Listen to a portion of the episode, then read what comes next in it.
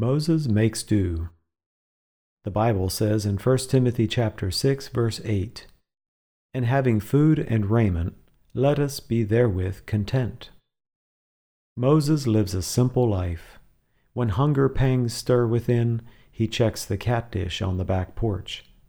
If that is empty, he goes prowling for some hapless prey.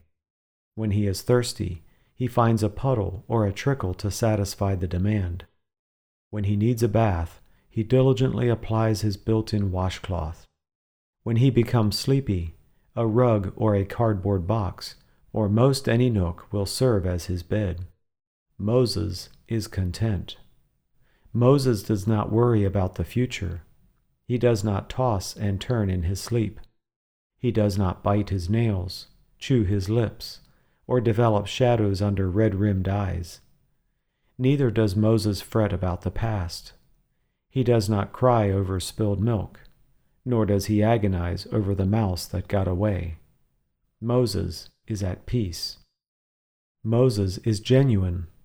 He does not try to be something he is not. He does not try to be drover.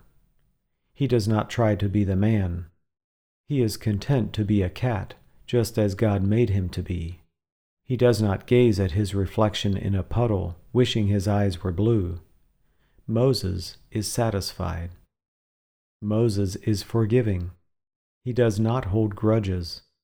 When Drover forces him to make an undignified escape up a tree, he waits patiently aloft until his antagonist loses interest. Before long, the two will be curled up side by side, sharing the rug for their afternoon nap. Moses is transparent. Moses enjoys an uncomplicated existence, and though we cannot recommend a cat's life for humans, we might learn a lesson or two in forgiveness, contentment, trust, acceptance, and simplicity by observing his uncluttered daily agenda. Mrs. C. H. Morris wrote, When the early morning breaking, slumber from my eyelids shaking, comes the blessed thought with waking, I am in his keeping.